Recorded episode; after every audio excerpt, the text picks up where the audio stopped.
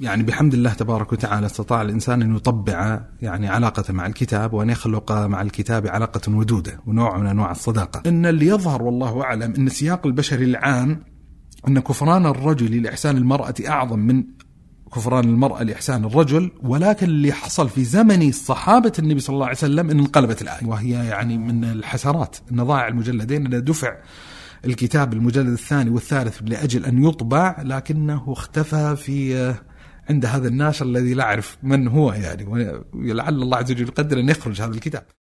السلام عليكم. عليكم السلام ورحمة الله وبركاته. يا مرحبا. الله يمسيك بالخير أبو صالح. حياك الله. تحية طيبة لك وللسادة المستمعين والمستمعات والمشاهدين والمشاهدات كذلك. حياكم الله. الله يحييك ويحييك. آه سعيد بحضورك اليوم في هذا البودكاست. الله يكرمك. نرجو أن نعيش فيه حلقات آه آه ثرية وممتعة. تنقلنا إلى آفاق متقدمة في عالم المعرفة الله يوفق إن شاء الله ويعين. البودكاست نقطة نعم العنوان بودكاست نقطة لماذا نقطة؟ والله يعني آه خليني أحاول أن أقدم تبريرا يعني عقلانيا للقرار العاطفي اللي اتخذ فيه لأن النقطة غامضة جدا ولها يعني مدلولات كثيرة. يعني هو ما أخفيك يعني مر اختيار الاسم بأطوار متعددة. يعني حصلت عدة لقاءات مع مجموعات يعني من الزملاء والأحبة. آه وكان ما أخفيك الهاجس المسيطر علي أصالة اللي هو جرس جرس الكلمة أكثر حتى من المدلولات والمعاني المتعلقة بها. فاقترح يعني مجاز اقترح دروب تقترح سنة فضاءات يعني مقترحات كثيرة جدا يعني. وطبعا في ملاحظة لقضية المدلول والمعنى. لكن المحرك الأساسي هو محرك عاطفي وأظن يعني للأسف الشديد أن الإنسان في كثير من القرارات العاطفية يستطيع أنه يعيد إنتاجها بطريقة عقلانية. فأظن أن أن النقطة في عنوان بودكاست نقطة يعني دخل في هذا الإطار لمحاولة عقلنه ذلك القرار العاطفي اللي اتخذه في باتخاذ العنوان نقطة. فمن المبررات أظن العقلانية المناسبة يعني لبودكاست مهتم بالشأن الثقافي والشأن الفكري عبارة منسوبة للامام علي رضي الله عنه وأرضاه يقول فيها علي العلم نقطة كثرها الجاهلون. العلم نقطة كثرها الجاهلون.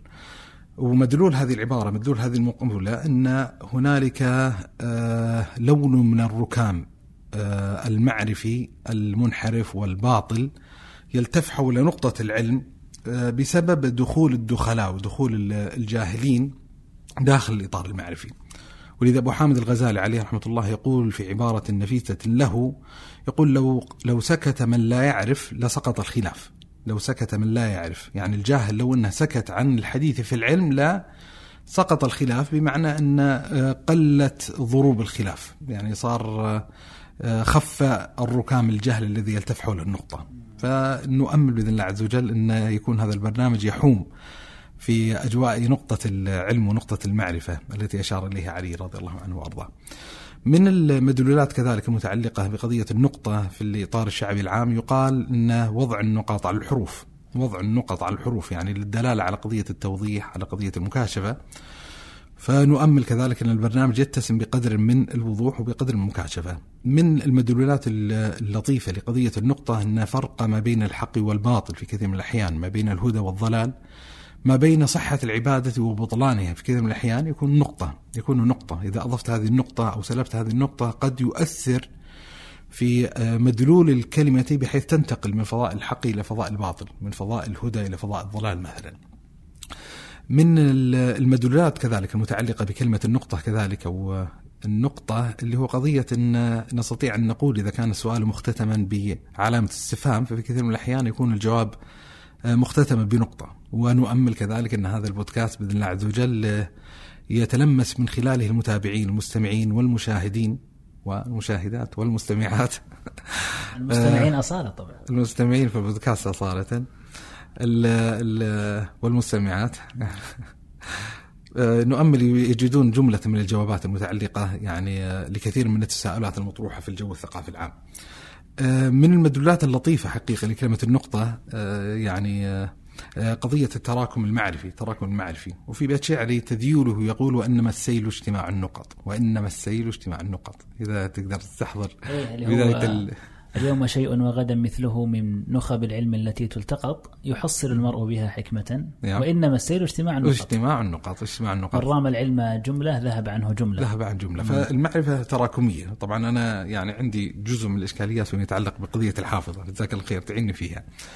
فالسيل اجتماع النقاط بمعنى أن آه، كثير من آثار التي نؤملها من هذا البودكاست لن آه، تحصل من خلال نقطة واحدة بل نقطة إلى نقطة إلى نقطة بإذن الله عز وجل. نقاط متسلسلة. نقاط متسلسلة. يحصل الإنسان من خلالها معرفة. آه، من المدلولات ال- ال- الظريفة وإن كان في محل تحفظ عليها الحقيقة وليست مقصودة بكليتها وإن كان الإنسان يستطيع أن يوظف مثل هذه المقولة اللي فيها قدم الإشكال آه، في خدمة بعد معين متعلق بهذا البودكاست. أني وجدت في بعض كتب المتصوفة يقولون عبارة أن الله عز وجل أنزل كذا وكذا من كتبه تبارك وتعالى وجمع معاني هذه الكتب في الكتب الأربعة اللي هو ال- ال- ال- الزبور التوراة والإنجيل والقرآن وجمع معاني الكتب الثلاثة في القرآن الكريم وجمع معاني القرآن الكريم في الفاتحة وجمع معاني الفاتحة في البسملة بسم الله الرحمن الرحيم وجمع معنى البسملة في بسم وجمع البسم في الباء وجمع الباء في نقطة. فالعبارة واضح أنها محل إشكال يعني ليست ليست مقبولة في هذا الإطار لكن المدلول الذي نريده يعني هنا ال- الحلقات سنسعى بالله عز تكون مركزة تكون مكثفة آه، تجمع يعني معاني متعددة في نقطة في نقطة ولن تكن بالضرورة نقطة الباء. فيمكن هذه يعني بعض ال- المدلولات بعض الرمزيات اللطيفة المتعلقة بقضية النقطة وزي ما ذكرت يعني ابتداء يعني نوع من أنواع المكاشفة المصارحة. بل قبل ما أجي اليوم يعني فكرت في تغيير يعني القيام بعملية خيانة وانقلاب عليك يعني في قضية أن أختار عنوان آخر فاقترحت على مجموعة مجموعة من الزملاء في في جروب عجبتني صراحة ال- ال- العنوان فاستبشع بشكل كبير جدا فانحست إلى الخيار الأول اللي اخترناها قضية نقطة. جميل جميل الله يعطيك العافية كأنك ذكرت أثناء آه، في سياق حديثك أنه سيكون ال- الحديث يعني متنوع متشعب في مجالات معرفية وفكرية. آه، خلني أبدأ معك بسؤال هو متعلق بالجانب المعرفي جانب ال- القراءة وهو أساس المعرفة حقيقة والاطلاع. أنت تعرف أن مصادر التلقي مصادر المعرفة كثيرة لكن أوسعها وأشملها وأفضلها هو الجانب القراءة مع عدم إغفال وإهمال الجوانب الأخرى لأنها مكملة ومعضدة. جميل. آه، أنت بصالح لك اهتمام كبير في القراءة. والله محب للقراءة. وما شاء الله عليك يعني لا يكاد يصدر كتاب جديد في السوق إلا وتأتي في اليوم الذي يليه وأنت مخلص الكتاب. والله هذه مبالغات بس ماشي. تصيبنا بتحطيم أحيانا الله ونوع من عدم الوصول إلى هالمستوى. لكن ما شاء الله هذا فتح فتح الله تعالى عليك. وأتوقع أن لك بالسنة يعني مجموعة من القراءات. حدثني عن سنة آه، السنة أو هذه السنة الحالية آه، أفضل أو م- مجموعة من الكتب اللي يعني آه، قرأتها ووجدت فيها أثر إيجابي عليك وعلى من حولك والله يعني بعيدا عن جملة من المبالغات المذكورة في هذه التوطية والتقديمه لكن لكن الحقيقة يعني بحمد الله تبارك وتعالى استطاع الإنسان أن يطبع يعني علاقته مع الكتاب وأن يخلق مع الكتاب علاقة ودودة ونوع من أنواع الصداقة. آه، بحيث فعلا الإنسان يجد في قضية المطالعة وقضية القراءة لون من ألوان اللذة والمتعة وأنا ذكرت في بعض المناسبات الأخرى أن بحمد الله آه، قدر الله عز وجل عليه انه ولد في يعني في خضم جيل معين ما كان مشغولا أو آه، في جوانب الإلهاء متعدده وكثيرة جدا فيما يتعلق بشبكات التواصل الاجتماعي وغيرها. ولعل بإذن الله عز وجل في هذه البودكاستات القادمة ممكن نعرض الحديث ما يتعلق بعلاقاتنا بشبكات التواصل الاجتماعي واثرها في المعرفه، اثرها في القراءة، أعتقد الملف مهم. وهذا السمت يعني بالمناسبة فيما يتعلق بهذا البودكاست، البودكاست يعني عبارة عن عن عن نوع من أنواع الفوضى المعرفية أو الفوضى ال ال- الثقافية والفوضى الفكرية. ليس بمدلول الانحراف لكن المقصود الفوضى من جهة العناوين من جهة الموضوعات. ال- النفس والقلب والصدر واسع لاستقبال المقترحات المتابعين والمتابعات. آه، إذا في موضوع معين أو ملف معين يقترحون طرحه فما في بأس إن بإذن الله عز وجل نستطيع أن نتعاطى مع هذا الملف. لكن آه، يعني دام طرح السؤال فيما يتعلق ب الكتب التي طالعتها خلال الفترة والمدة الماضية ما أخفيك أنه والله في عدد غير قليل. يعني بحمد الله عز وجل السنة الماضية كانت سنة جميلة سنة لطيفة وسنة لذيذة. فيما يتعلق بقضية القراءة وقضية الاطلاع. لكن خلني أذكر جملة مما يسبق إلى إلى الذاكرة الآن. مثلا من الكتب الجميلة حقيقة والمؤلمة في نفس الوقت. يعني هنالك نوع من أنواع الندمات المتعلقة بعالم القراءة. يعني أن يخرج كتاب معين في مدة زمنية معينة فيتأخر مطالعة الإنسان لهذا الكتاب إلى فترة لاحقة. فيتحسر ويتألم يا ليتني أني طلعت الكتاب في لحظة صدوري لما صدر أولا. فالكتاب ليس من مطبوعات السنة هذه آه، لكنه قريب ليس يعني بعيدا جدا. آه، كتاب الأستاذ علي الفيفي آه، لأنك الله. الكتاب حقيقة كتاب لذيذ وكتاب ممتع ومن قرأته القراءة الأولى يعني قريب من السنة تقريبا الآن قرأته بعد ذلك أكثر من مرة. واللي يعرف تغريدات الشيخ علي الفيفي ويتابع في التويتر عنده أسلوب آسر حقيقة في الالتقاطة وفي التعبير عن هذه الالتقاطة بالذات فيما يتعلق بتدبر كتاب الله عز وجل تدبر الآيات القرآنية وخرج له كتاب مؤخرا يوسفيات يعني نوع من أنواع فعل التدبر فيما يتعلق بقصة يوسف عليه الصلاة والسلام. لأنك الله كتاب آه، يعالج فيه الشيخ موضوع من أهم الموضوعات المتعلقة بالإنسان المسلم وهو موضوع يتعلق بمعرفة الله سبحانه وتعالى. وباب معرفة الله سبحانه وتعالى هو باب من أبواب العودية العظيمة التي يغفل عنها كثير من الناس. وميزة هذه العبودية أن لها أثر وانعكاس في بقية العبوديات اللي تقع من الإنسان. يعني كلما عظم الإنسان معرفته بالله سبحانه وتعالى كلما عظم تعبده لهذا الإله. كلما ازداد الإنسان معرفة بالله عز وجل ازداد منه خوفا وازداد فيه رجاء وازداد له محبة تبارك وتعالى. وأظن أن هذا الكتاب من أميز ومن أمتع الكتب التي تحقق شيئا من هذا المقصد وهذا الغرض اللي هو قضية تعريف الخلق بالخالق سبحانه وتعالى بجلاله بعظمته سبحانه وتعالى بأسمائه بلطفه تبارك وتعالى وتنوعت الأسماء اللي انتخبها الشيخ علي يعني انتخب يعني بحسب الذاكرة الصمد القريب الشكور الوكيل. الجبار. يعني في في حتى نوع من أنواع التنوع في في صفات الله سبحانه وتعالى بحيث يكمل يعني معرفة الله سبحانه وتعالى بهذه الصفة آه، التعرف عليه سبحانه وتعالى بمدلول الصفات الأخرى. فالكتاب كتاب ممتع الحقيقة وكتاب لذيذ وكتاب خفيف وكتاب يستطيع الإنسان أن ينظر فيه مرة بعد مرة بحيث أنه يذكر نفسه بجملة من المعاني. وجمالية الكتاب في الجانبين جميعا. الشيخ علي عنده ذوق حقيقة جميل ورفيع فيما يتعلق بمثل هذه الأبواب وعنده حسن تعبير عن ذوقه. حفظه الله عز وجل.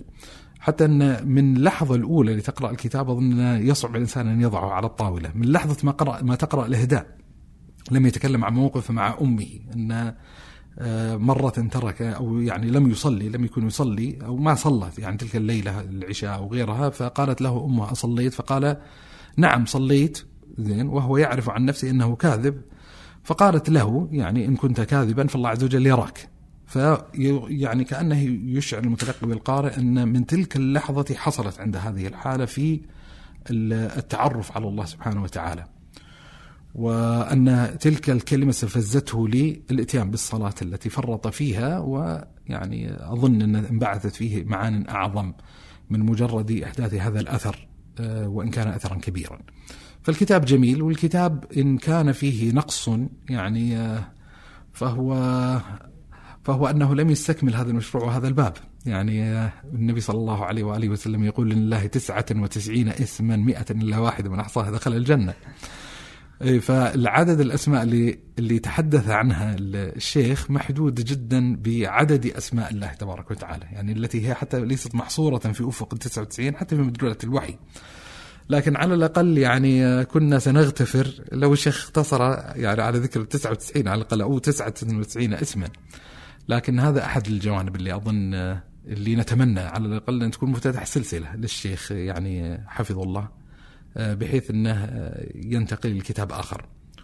وإن كان هنالك متابعين أو قريبين من الشيخ علي ممكن يوصل هذا فأحد المقترحات اللي التي أتمنى فعلا أن يكتب فيها لما يتعلق بالشمائل المحمدية.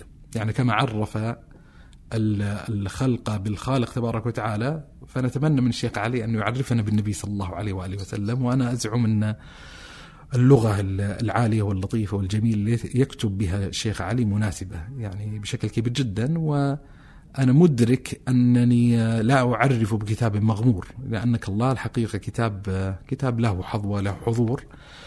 لكن دام سألت عن الكتب المتميزة اللي قرأتها خلال المدة القريبة الماضية فهذا يعني أحد الكتب اللطيفة والكتب الجميلة. رائع. طيب كتاب آخر؟ عطنا كتاب ثاني. طيب. بس آه، تعليقي على كتاب لأنك الله آه، يعني آه، سمعت وقرأت لمن علق على هذا الكتاب من جمالية وإيجابية الكتاب أنه يعني أبدع وأخرج الكتاب بصورة جديدة مختلفة عن بقية الكتب المتعلقة بأسماء الله الحسنى. جميل. يعني الكتب المتعلقة بأسماء الله الحسنى كتب يعني معنى الاسم آه، أو تعريف الاسم بعدين الأثار المترتبة على معرفة الاسم والأدلة. ال- المؤلف الله يعطيه الصحة والعافية ذكر هذه المعاني وهذه الآثار بصورة جاذبة وأسلوب آه، شيق وفيه لمسة أدبية وذائقة أدبية عالية فقدر يجذب القارئ ال- النهم وحتى القارئ البسيط أنه يستمتع بمطالعة آه، هذا الكتاب فجزاه الله خير الحقيقة أنه اثرى ال- الساحة زعل. الفكرية والعلمية بهذا الكتاب الرائع الأنيق. طيب من الكتب كذلك اللي يعني طلعتها وقرأتها خلال المدة الماضية آه، في كتابة يعني يعني إيش اللي ممكن نختاره مثلا؟ آه، من الكتابات الل- اللطيفة والجيدة وإن كانت تنتمي للفضاء العلمي إن صح التعبير الفضاء التخصصي إلى حد ما. آه، كتاب جميل الحقيقة للدكتور سمير قدوري. سمير قدوري اسم الكتاب تاريخ نص الفصل. في الملل والنحل. تاريخ نص الفصل في الملل والنحل لابن حزم عليه رحمة الله. الكتاب الفصل آه، لابن حزم عليه رحمة الله تبارك وتعالى وبالمناسبة هذا عنوان الكتاب يعني شاع في الأوساط العلمية وفي الأوساط الثقافية أن عنوان الكتاب الفصل كذا على كأنها تراعي ال- وزن ال- وزن العنوان الفصل في الملل والنحل. لكن اللي حققه الشيخ وحققه يعني غير واحد ان عنوان الكتاب الفصل، الفصل بين الملل والنحل بمعنى الفصل الحكم يعني بينها وفض النزاع القائم موجود بينها، الفصل بين وعنوان الكتاب حتى يعني بشكل كامل الفصل بين الملل والآراء والنحل، الفصل بين الملل والآراء والنحل وهذا المعنى حققه ال- الشيخ أو الدكتور سمير قدوري في في ال- في الكتاب نفسه، الكتابه حقيقة آه، كتابة طريفة جدا. وكتابة غير تقليدية وكتابة استثنائية وكتابة جديدة بالذات للمهتمين بالشأن التراثي المهتمين بشأن المخطوطات المهتمين بالبحث العقدي والمهتمين بالنتاج أو التراث تراث الحزمي أو تراث ابن حزم عليه رحمة الله. فكرة الكتاب باختصار شديد إنه انه جالس يدرس أو يحاول أن يقدم تاريخا ليس للكتاب فقط، تاريخ لنص الفصل، للنص لنص هذا الكتاب. بمعنى ما هي الأطوار اللي مر بها ابن حزم في صنعة تأليف هذا الكتاب؟ فيقدم لك الحقيقة يعني آه، آه، تاريخا لطيفا فيما يتعلق يعني آه، بواكير انبثاق الفكرة في ذهن ابن حزم بداية ال- التأليف وأطواره الإبرازة الأولى للكتاب بمعنى أن ابن حزم أخرج الكتاب في إبرازة أولى مخطوطة أولى للكتاب وتداولتها الأيدي وانتشرت يعني كما يقال بين الناس. وأضاف إليها جملة المعاني ثم إنه عدل عليها ويعني آه، يعني قدم بعضا من التغييرات الموجودة في الكتاب في إبرازة ثانية من الكتاب. فنحن عمليا فيما يتعلق بشأن هذا الكتاب في عالم المخطوطات عندنا آه، كتابين لابن حزم تحت ذات العنوان. طبعا شبه متطابقين لكن هنالك قدر من الفروق بما يستوجب من محقق هذا الكتاب مراعاة هذه القضية أن في نسخة سابقة وفي نسخة لاحقة. لابن حزم فكيف يستطيع المحقق أن اللي يقف على المخطوطات جميعا أن يبرز نسخة مقربة للنسخة التي أرادها ابن حزم أن تنتشر بين الناس؟ ولذا وضع نفس المؤلف الكتاب هذا خطة مرسومة مقترحة لمن أراد أن يحقق هذا الكتاب. وطبق هذا عمليا في آه، نصف الكتاب الأخير. يعني انتخب يعني آه، من من كتاب الفصل لابن حزم عليه رحمة الله آه، فصلا متعلقا الظاهر بالتعارضات الموجودة في في الكتب الكتاب المقدس عند أهل الكتاب اليهود والنصارى في مبحث لابن حزم. فطبق عليه معايير التحقيق التي يراها مناسبة في إبراز هذا الكتاب. فالكتاب الحقيقة كتابة جميلة وكتابة ممتعة. وكتابة لا تخلو من جملة من الفوائد المبعثرة هنا وهناك. يعني مثلا من القصص والأخبار الرائجة عن ابن حزم إن ما طلب العلم إلا كبيرا ونقل هذه القصة ياقوت الحموي. فهو يعتقد إن مثل هذه القصة والحكاية لا تصح وإن ابن حزم من خلال مطالعة سيرته وما قيده في طوق الحمامة وغيره لا طلب العلم يعني ليس في تلك المرحلة العمرية المتأخرة. آه، مثلا من الكتب المنسوبة إلى ابن حزم وطبعت يعني الأصول الفروع لابن حزم فيحقق أن هذا الكتاب ليس صحيحا بالنسبة لابن حزم. آه، يحقق القول في دقة ابن حزم عليه رحمة الله في نقل آه، مقولات بعض الطوائف الإسلامية كالأشعرية وغيرها. فالشاهد أن الكتاب نصفه الأول عبارة عن ترجمة جميلة ولطيفة لابن حزم عليه رحمة الله تبارك وتعالى تنتثر فيها جملة من الفوائد ثم ما يتعلق بتاريخ نص الكتاب وما يتعلق بالكتاب ومخطوطات الكتاب ثم النموذج العملي الفعلي التطبيقي لما يتعلق بشأن هذا الكتاب وهو عبارة عن طروحة دكتوراه قدمها المؤلف سمير قدوري في جامعة لايدن في هولندا. آه، فالكتاب آه، يعني ما أدري إيش أعبر إنه مثال يحتذى في هذا المسار التأليفي. وعندنا نماذج يعني مثلا من الإشكاليات اللي حصلت مؤخرا فيما يتعلق بتحقيق كتاب التمهيد على لابن لابن عبد البر عليه رحمة الله فيستطيع الإنسان أن يستفيد يعني من هذه الخطة المرسومة وهذه المنهجية في دراسة تاريخ نص التمهيد أو تفسير الحافظ بن كثير على سبيل المثال نفس ال ال الإشكالية فهذه يعني يعني أحد الكتابات الحقيقة المميزة. من أميز الكتب الحقيقة اللي قرأتها وإذا جلست مع مجموعة يعني كررت هذا المعنى في مجموعات يعني من الأصدقاء والأحبة من أمتع الكتب الحقيقة اللي قرأتها خلال السنة الماضية، يعني هو الكتاب رقم واحد من جهة اللذة، من جهة الابداع، من جهة الابتكار، من يعني هو يقف على رأس القائمة إن صح التعبير، كتاب لأحد أئمة وعلماء حضرموت في اليمن. وهو عبد الرحمن بن عبيد الله السقاف. عبد الرحمن بن عبيد الله السقاف المتوفى سنة 1375 هجري. والمولود 1300 يعني عاش 75 سنة تقريبا. الكتاب عنوانه التغريد أو بلابل التغريد بلابل التغريد فيما استفدناه أيام التجريد. بلابل التغريد فيما استفدناه أيام التجريد. هذا الكتاب اقتنيته آه، في السنة اللي خرج فيها الكتاب. لكني كنت قد قرأت لمؤلف الكتاب للشيخ عبد الرحمن كتابا قبله عنوانه العود الهندي. العود الهندي في أمال ديوان الكندي. آه فالكتاب الحقيقة كتاب العود الهندي كتاب رائع وكتاب رائع وكتاب جميل جدا لكن تسبب في تأخيري لقراءة هذا الكتاب. لأنني توهمت من خلال قراءة العود الهندي أن الرجل اللي هو عبد الرحمن السقاف هذا مهموم مشغول معتن مختص بالمجال الأدبي. وأنا على مستوى الاهتمام الذاتي لست يعني لست مختصا بهذا الشأن. يعني هو من جملة المقروءات القائمة عندي لكن لا تقف على رأس القائمة. فمع اعترافي بأن استمتعت كثيرا في قراءة كتاب العود الهندي. كتاب ممتع وكتاب لذيذ الحقيقة وكتاب يعبر عن عبقرية الرجل في المجال الأدبي وسعة دائرة حفظه عليه رحمة الله تبارك وتعالى. لكنه تسبب في هذا الوهم أن الرجال متخصص في مجال الأدب. أنا غير مهتم بقضية الأدب إلى هذه الحدود وإلى هذه الأبعاد وبالتالي يعني سأؤخر قراءة هذا الكتاب إلى لحظة زمنية مناسبة. فمن توفيق الله عز وجل على الأقل انه ما طال الموضوع جدا إني قلت خلني أشوف الكتاب هذا. بالذات إن العنوان يبدو لي انه يعني يؤكد آه، هذا الانطباع عنه بلابل التغريد يعني شعرت انه يعني يؤكد الانطباع انه ينتمي للفضاء الأدبي. فوجئت لما بديت أقرأ في الكتاب أن الكتاب لا صلة له من حيث الأصل بقضية الأدب بل هو في صميم العلوم الشرعية في علوم السنة النبوية في علوم الحديث النبوي في علم مشكل الحديث. يعني الأحاديث التي تقع مستشكلة عند أهل العلم فيسعون أهل العلم لتقديم جوابات عليها. وهي الحقيقة كتابة ماتعة وكتابة لذيذة وكتابة جميلة جدا وتنم عن عبقرية الرجل هذا في مجال العلوم الدينية والعلوم الشرعية. يعني آه، الكتاب ليس كتابا صغيرا. يعني الحجم المطبوع تقريبا يقارب 700 صفحة تقريبا.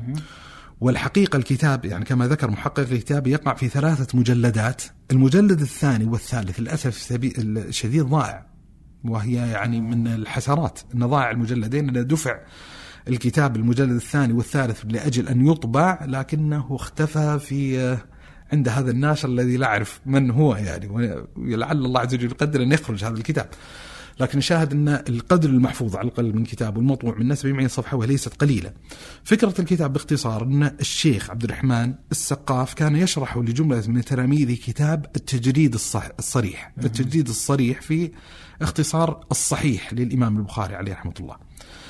التجريد الصريح هو للإمام الزبيدي. الإمام الزبيدي اختصر كتاب صحيح البخاري فبدأ يشرح الشيخ للتلاميذ هذا الكتاب فكانت تعرض له بين الفينة والفينة وهو يشرح تلك الأحاديث جملة من الأحاديث التي تقع مستشكلة عنده أو مستشكلة عند الطلاب فيسعى في تقديم جواب عليها.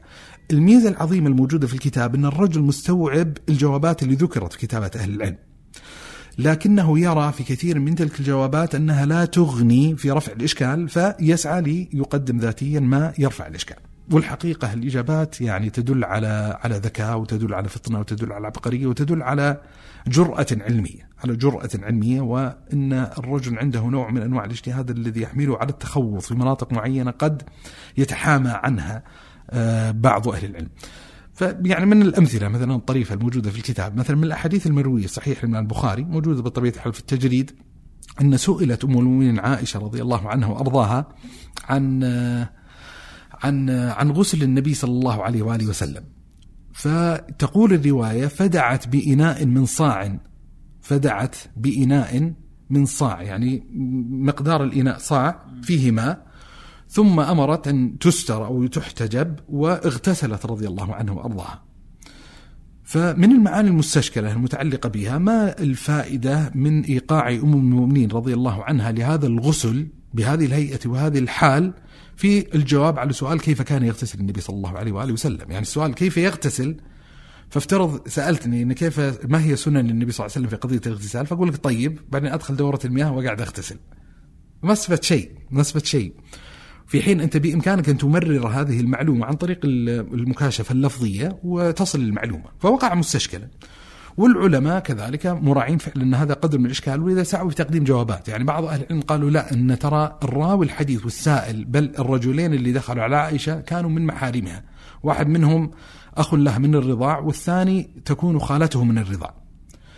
ولذا لما وضعت الستر كان شعرها ورأسها باديا وعالي بدنها.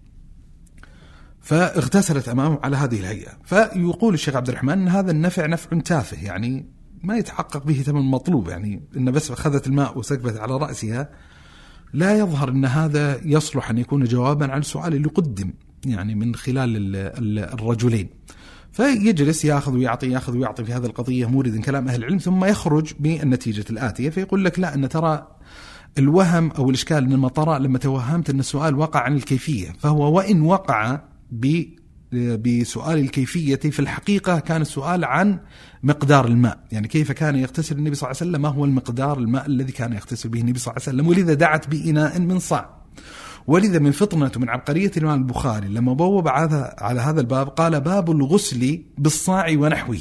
فتفطن إلى موطن الشاهد من هذا الحديث. وليؤكد هذا المعنى أن عائشة في حديث آخر سئلت عن كيفية غسل النبي صلى الله عليه وآله وسلم فشرحت الموضوع لفظيا. فهذا مثلا هذا مثال. مثلا من الأمثلة اللطيفة الموجودة في الكتاب أن آه، حديث عبد الله بن عمر أتي النبي صلى الله عليه وسلم بجمار ثم سأل الصحابة. حديث مشهور جدا.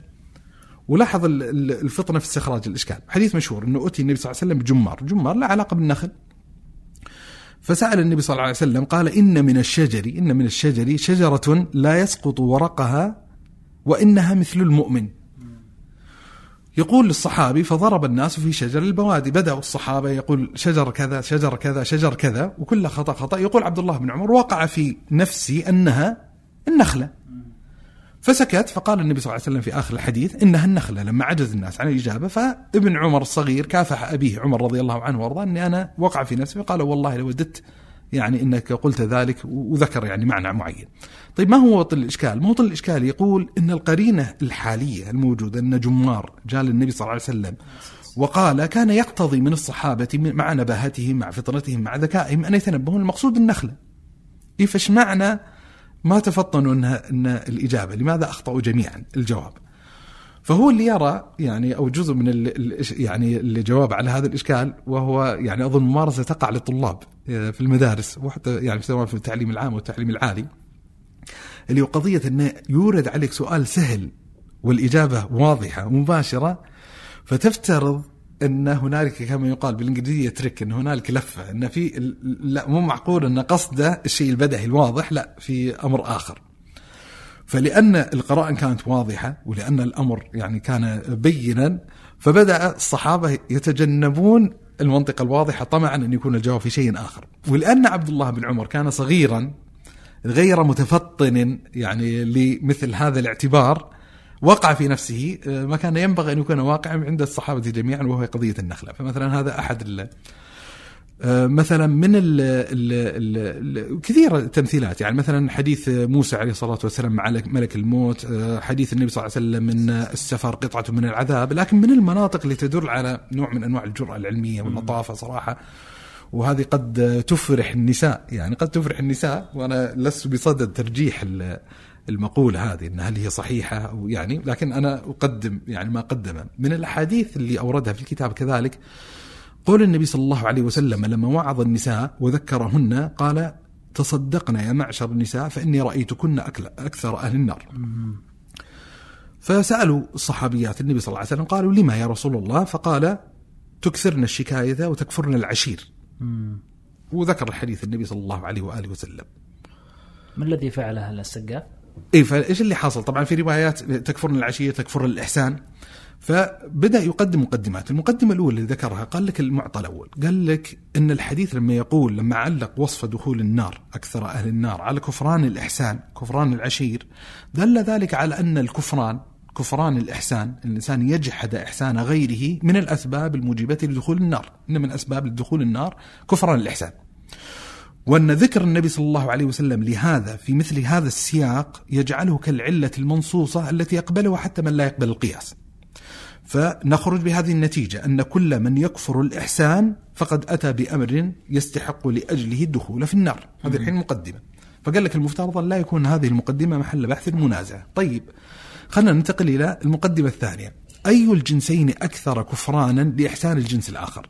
هل النساء أكثر كفرانا لإحسان الرجال أم أن الرجال أكثر خفرانا لإحسان النساء؟ وش يقول السقاف؟ فاللي قال أن اللي يستقرأ التاريخ اللي إيه. يستقرأ كتب الأدب اللي يستقرأ يعني الواقع يصل لنتيجة حاسمة وواضحة تماما. بل يقول لك أنا تحصلت فيها على برد اليقين وهذه مسألة لا تناقشني رجاء فيها. هي واضح عندي وضوح الشمس أن كفران الرجل للمرأة أكثر بكثير جدا من كفران المرأة, المرأة كفران الرجل للمرأة أكثر من كفران المرأة للرجل ولذا إذا كان الأمر كذلك هنا يطرأ الإشكال فما الموجب أن النبي صلى الله عليه وسلم يقول تصدقنا فإني رأيتكن أكثر أهل النار بسبب كفران الإحسان.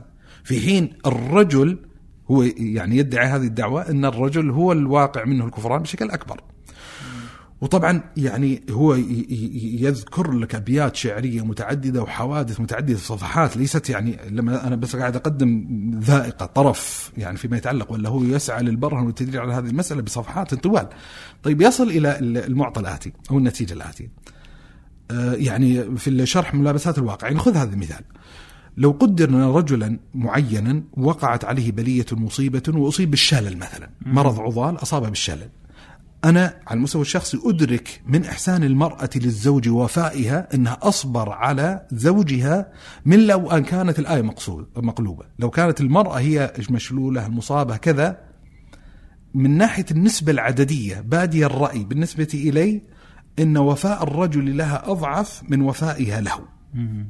فهو يبني على هذه القضية ويبني على هذه القصة ثم يخرج بالترجيح الآتي. وزي ما ذكرت أنا ليس مقصود الحين تقديم تقييم تصحيحي لهذا أو عدم تصحيح المقصود بس الإثراء والمقصود التنبيه إلى جوانب الابتكار والجدة والجرأة الموجودة في هذا الكتاب الجرأة العلمية فقال إن اللي يظهر والله أعلم إن السياق البشري العام إن كفران الرجل لإحسان المرأة أعظم من كفران المرأة لإحسان الرجل ولكن اللي حصل في زمن صحابة النبي صلى الله عليه وسلم إن انقلبت الآية. إن النبي صلى الله عليه وسلم لما قال تصدقنا فإني رأيتكن أكثر أهل النار كأن مقصود النبي صلى الله عليه وسلم مخاطبتها مخاطبة ذلك الجيل. ذلك الجيل ذلك الجمع من النساء. وليس المقصود الحكم خاص. وليس المقصود الحكم على جنس النساء. المرأة أو النساء لهذا المعطى ولهذا المأخذ. وكما ذكرت يعني أنا بس بصدد الإثراء وجوانب يعني ولا ما ليس مقصود بطبيعة الحال تحرير العلمي الدقيق ومأخذ والعطاء والاعتراضات الموجودة لكن التنبيه إلى أحد جوانب اللطف الموجودة في هذا الكتاب. الكتاب يبدو ان الكتاب ممتع الحقيقة و- لكن في في ها. قضية مهمة في الكتاب. لأنه شكله آه، يبدو أنك أنت سويت دعاية للكتاب لكن آه، حذرت القارئ أنه قد يصل إلى مرحلة يحزن فيها أنه قرأ هذا الكتاب لعدم استكماله يعني. أي طبعا مؤلم هذا قلت لك إيه. في البداية إنه مؤلم مجلدين ضايع وكتاب ممتع كتاب حقيقة ممتع لكن من الأشياء اللي يحتاج يلاحظها ال ال وهو كتاب مختص يعني ليس يعني يحتاج الإنسان إلى خلفية معرفية حتى ينتفع من هذا الكتاب الانتفاع التام لكن من الأشياء الملاحظات المهمة استحضارها ان دخلت مادة من التشيع وماده من التصوف على مؤلف الكتاب. يعني آه، في مواضع كثيرة. ملحوظة في الكتاب بشكل كبير؟ يعني طبعا التصوف اللي دخل عليه هو تصوف يتسم بقدم الانضباط بل مم. لإنصاف الرجل عنده نقدات لصور من المغالاة الصوفية آه، نماذج من البدع الصوفية لكن دخل عليه شيء من هذا الباب يعني مستشكل على طريقة أهل السنة والجماعة وكذلك مادة من التشيع مادة من التشيع ال- الخفيف يعني آه، آه، بل بل يعني قدر زائد على الخفة يعني مثلا ظاهر إنه يفضل مثلا علي رضي الله عنه وأرضاه على الشيخين على سبيل المثال وغير من المعطيات فيعني يتجنب الإنسان المواطن المشكلة الموجودة في الكتاب وإلا الكتاب الحقيقة كتاب ممتع وكتاب لذيذ وكتاب لا يستغني عنه إنسان مهتم بصحيح الإمام البخاري ولا يستغني عنه إنسان معتم بعلوم الحديث النبوي أو خصوص ما يتعلق بمشكل الأحاديث. من الكتب كذلك ال- آه، اللطيف عفوا يا شيخ. الكتاب يصلح للمدارسة ولا قراءة فردية؟ والله هو للمختص. آه لل... زي ما ذكرت إنه يحتاج إنسان إلى خلفية معرفية حتى يستطيع ان ينتفع من هذا الكتاب. آه يعني آه هو كتاب جميل آه لمجموعات القراءة من طلبة العلم بمعنى ان في مادة جدلية، في مادة مثيرة وغير قليلة. يعني آه إنه اللي محفزة للذهن للتفكير. يعني محفز للذهن للتفكير وطبيعة مجموعات القراءة أمتع الكتب التي تناقش في مجموعات القراءة ما أثارت أسئلة ما أثارت إشكالات. يعني الكتاب لما نجتمع مجموعة من الزملاء ونقرأ كتابا وكلنا متوافقين مئة في المئة مع المعطيات الموجودة في الكتاب لا يكون هنالك بحث ونقاش. وما في ثمرة. ما في ثمرة كبيرة يعني من هذا الاجتماع يعني من تلاقح الأفكار. ولذا أحيانا نضطر إلى افتعال مشكلة مع مؤلف الكتاب. إنه يعني نطلع إشكاليات معينة يعني ليست مثورة عن جهة إنصاف. لا هذا الكتاب أنا أزعم أن أن لا في مادة دسمة للبحث والسؤال والاستشكال والأخذ والعطاء وتباين وجهات النظر والآراء وتحقيق المقولات. فهو كتابة ممتعة يقرأها الإنسان لوحده أو يقرأها مع مجموعة من زملائه وأقرانه. جميل. من آه، كمل كتب ولا؟ عطنا الكتاب الثالث. الحين إيش كم كتاب قلنا؟ خلصنا اثنين لأنك الله وبلابل التغريد. لا تاريخ نص الفصل. وتاريخ نص الفصل زين صحيح ثلاثة معناته زين لكن بلابل التغريد الحقيقة إنه آه، لا أنا قلت لك هذا أميز كتاب يعني جب ما قبله هذا أمتع كتاب قرأته خلال السنة. من الكتب الجميلة الحقيقة وإن كنت متهما متهما في الثناء على هذا الكتاب آه، لمحبتي آه، وودي لمؤلف الكتاب والشيخ مشاري الشثري. كتاب عبقرية الإمام الشافعي، عبقرية الشافعي. الحقيقة كتاب كسائر كتب الشيخ يعني عنده ارتياض العلوم وغمرات الأصول وكتابه الموازنة بين المختصرات الأصولية فهذا الكتاب آه، كذلك إيش اللي يمتاز فيه؟ أو إي- إي- إيش اللي تمتاز فيه مؤلفات الشيخ مشاري؟ والله يعني مشكلة الحين تدري؟ تمتاز بالمتانة العلمية والأسلوب. لا يعني هو يستحق الحقيقة لا في امتيازات كثيرة يعني على مستوى المادة العلمية يعني ال- ال- الموجودة في الكتاب على مستوى الصياغة اللفظية لتلك المادة العلمية. لحسن التأتي الاستيعاب يعني جميل هالمؤلفات. لكن هذا الكتاب يعني هو الكتاب اللي قرأته يعني آه، آه، قريبا فلذا يعني دخل في حزمة المختارات لهذه السنة. عبقرية الشافعي الشيخ سبق أن ألقى محاضرة. ومن لحظة ما شاهدت تلك المحاضرة يعني خطر في بالي أن الشيخ لو حول تلك المادة المرئية لمادة كتابية فسيكون هذا من أمتع المواد الكتابية في سيرة الإمام الشافعي رحمة الله.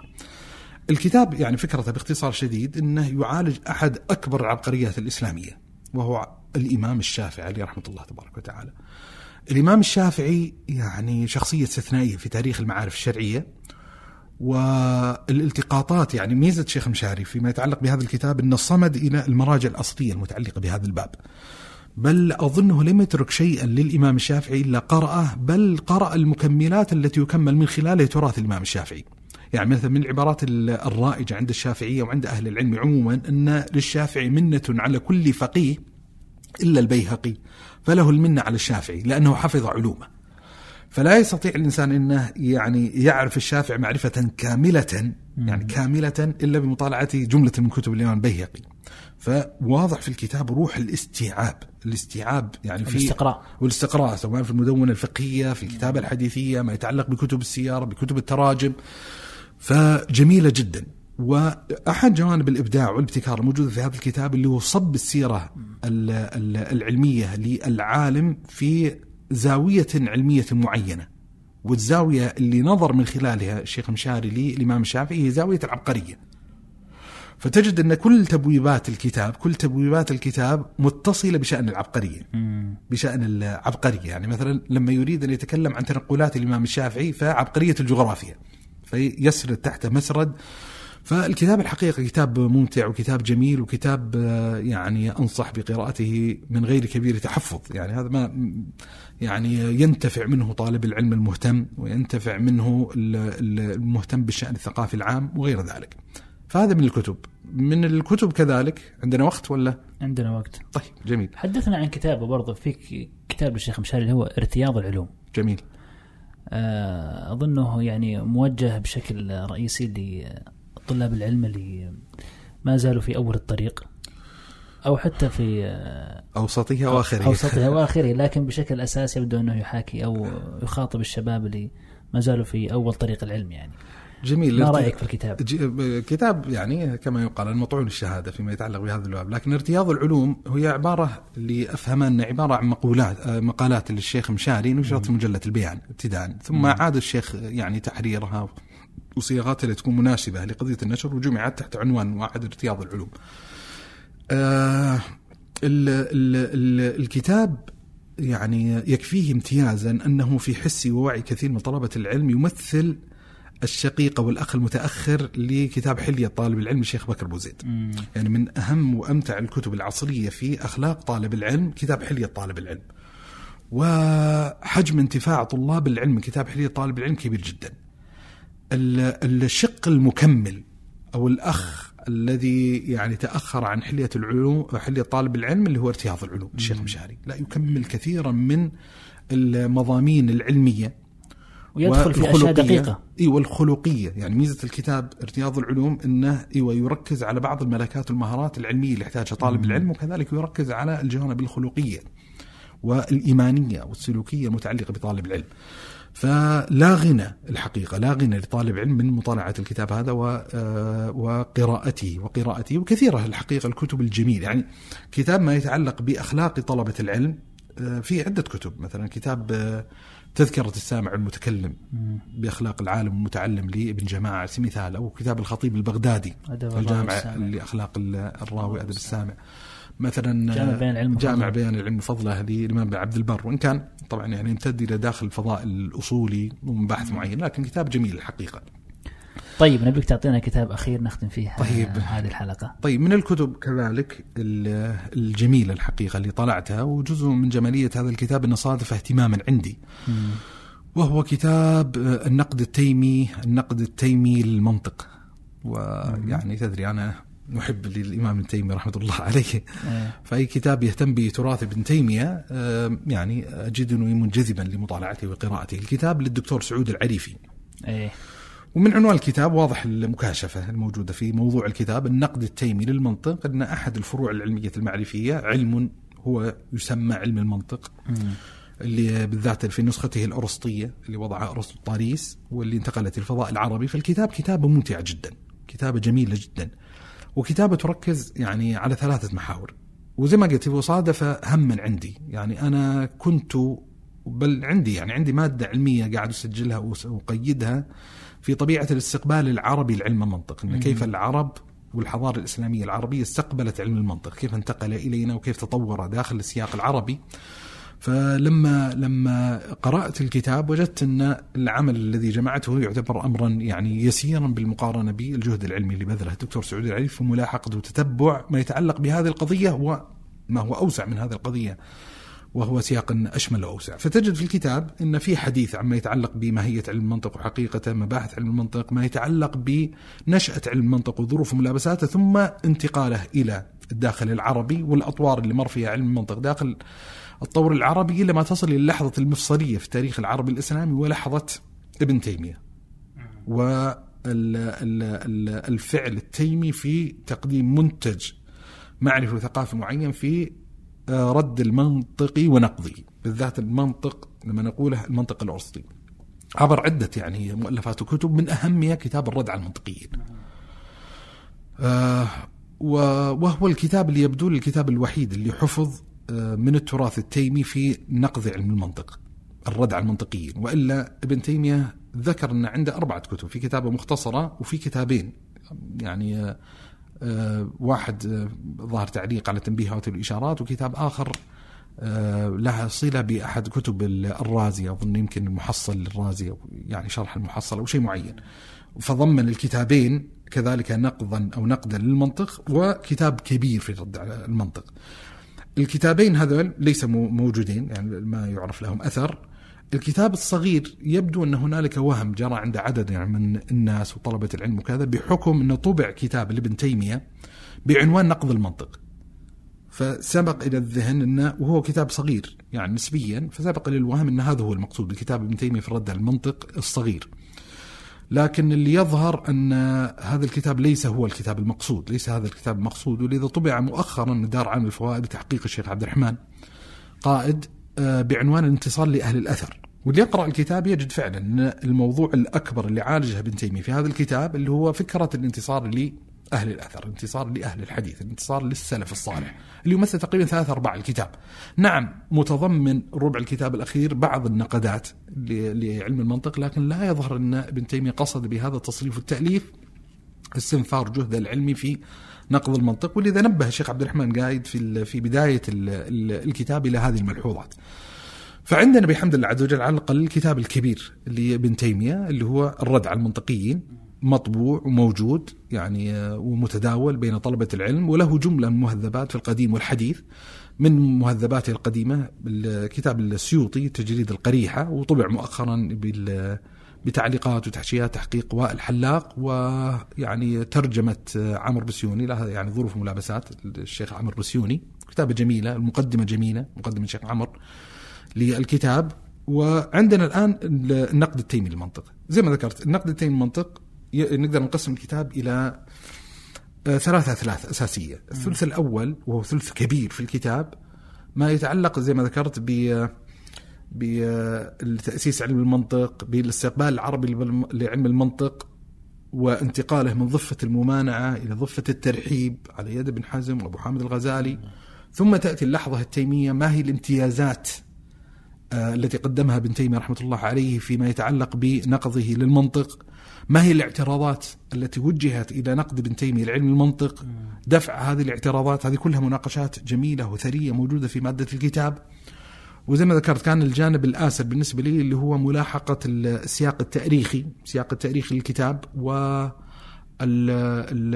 من الكتب الجميلة كذلك يعني بنوسع لكن ليس داخل في شرط السنة أيه. كتاب وائل الأستاذ وائل الحارثي شيخ وائل الحارثي عنده كتاب هذا إيش رأيك نخليه أبو صالح في الحلقة الجاية أو في طيب. إحدى الحلقات المعرفية القادمة طيب نبدأ ماشي. في حلقتنا طيب. وتكون إن شاء الله مثار يعني أسئلة و... طيب نخلص هذه بس؟ والله اللي النقد على المنطق بس بخلص العلاقات الجزئية. إيه. طبعا هذا أستخدم سطوة ما في مشكلة. فخلاصه آه، قدم بعدها الشيخ سعود العريفي خلاصة في المنطق. أي. يشرح من خلالها الخطوط العامة العريضة لماهية علم المنطق ومسائله ومفرداته ثم يهذب الدكتور سعود العنيفي الرد على المنطقين لابن تيمية رحمة الله. تفضل. جميل. شكرا لك أنك أعطيتني الفرصة. الله يسعدك ما شاء الله أنت المحاور وأنت الضيف. الله يسعدك. طيب إحنا آه، حقيقة أتوقع في يعني في إحدى الحلقات راح يكون حديثنا حول يعني علاقتك بتراث ابن تيمية وتراث ابن القيم. ويبدو أنه يعني مدخلك إلى تراث ابن تيمية كان عن طريق ابن القيم. ابن القيم. رحمة الله على الجميع. آه، الحديث عادي تبي نتكلم الحين؟ نتكلم. ها؟ أقول تبي نتكلم أخاف يملون الجماعة. لكن. إن شاء الله في حلقات قادمة. شكرا لك أبو صالح. الله يحييك. يعطيك العافية. ونقطة آخر السطر. شكرا لك.